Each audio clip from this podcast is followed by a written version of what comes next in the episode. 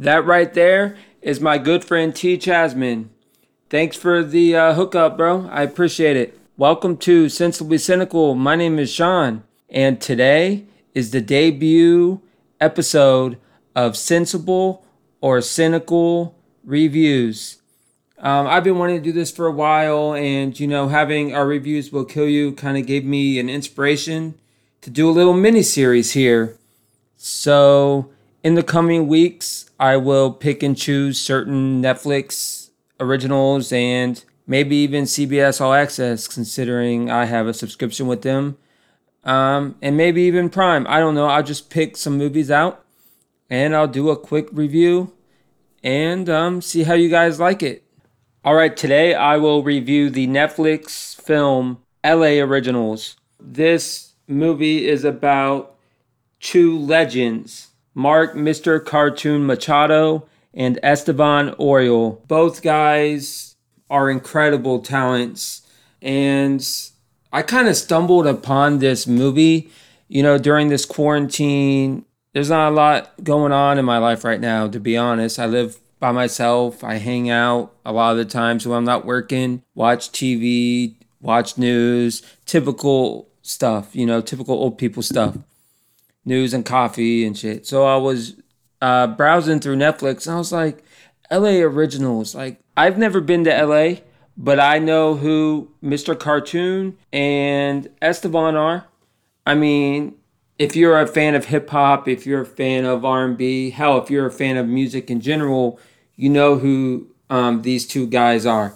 First, I will start with Mr. Cartoon. He is a world famous graffiti artist, and he transitioned to being a tattoo artist during the 90s um, when he tattooed Eminem, 50 Cent, Wu Tang members, and his creativity is what set him apart from other tattoo artists. His detail, his vision, he was quick.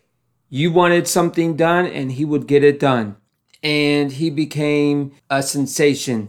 Celebrities all over were wanting to get their tattoos done by him. Kim Kardashian, um, Beyonce, you name the star, and I bet he tattooed them. But of course, not everything was rosy for Cartoon. You know, born in LA, he had some struggles and was through Skid Row and um, made it to the other side, persevered, he would just do graffiti art everywhere he could. Um, and although it was obviously illegal due to it being classified as, wait for it, vandalism, people still to this day respect and admire the work he did back then. Um, his work is up there with Banksy when it comes to, you know, graffiti. He knew at a young age that he would be a, an artist. I think he knew, like, probably, what was it, like eight? He knew at a young age that what he wanted to do and that he had a talent for it. Um, drawing, he could draw whatever, you know, and when he was in school, he would just draw. When he was on the street, you know, draw, draw, draw, draw. That's all it was for him. It was his passion. Um, and in 92, I think, is when he met Esteban Oriol. Now, Esteban is obviously also from LA, hence the name LA Originals. Now, Esteban started as a bouncer in hip hop clubs. You know, he knew the scene. Um, so it was an easy transition for him to manage Cypress Hill, House of Pain, and how they even said in the documentary that he would be a substitute for Cypress during interviews sometimes um, which was kind of wild to see footage of that. Um, but he gained a good reputation, and his photographs have been featured in magazines such as Complex, Vibe, Rolling Stone, The Source, and more. I mean, the guy's stuff is a work of legend. Um, so it was just a match made in heaven when they met up in 92. Um, one was an amazing artist, the other one was um, an epic photographer who had a keen eye for the business. And the whole documentary was wild. I mean, they showed footage of Skid Row, how it was back then. They interviewed a guy, um, forgot his name, but he was the mayor of Skid Row. They were lookout guys. They would monitor um, everything going on. Anyone who showed up, they would they would um, proceed with caution. I mean, it was unreal. The Soul Assassin space, you know, was right there on Skid Row. People would come in, out, in, out, um, get work done, tattoos, work on business regarding their music, whatever they needed to get done would get done in that building. I mean, pretty women in and out of there, artists that became stars were there all the time. Like if you were a big star, you had to see Cartoon and Esteban. You just had to. As as they said in the um, documentary, you weren't somebody until you got tatted by Cartoon in the 90s. I mean, before Cartoon, you know, before he made it big as a tattoo artist, it was still fringe. Um, you were outcast if you had tattoos. Cartoon made it cool. His vision, his artistic talents were next level stuff when it when he started um, you know, tattooing people. His canvas went from buildings to skin. And when he started applying his drawings to people, magic. He is, without a doubt, the greatest tattoo artist of all time. And in that time, when they would go in and out of there, people would spend hours, days, to the point where Travis Barker, uh, Blink 182, would take Cartoon with him on tour to get work done. So um, it was just incredible um, footage. Um, Kobe Bryant had great words. He did um, a lot of Kobe Bryant's tattoos.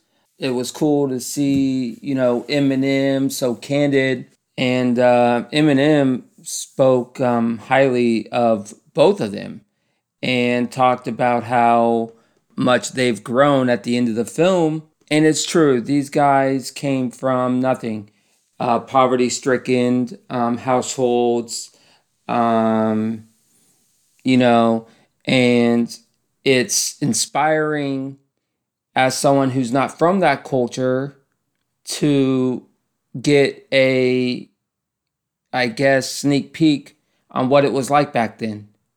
Um, and I'm kind of jealous. I wish I was around.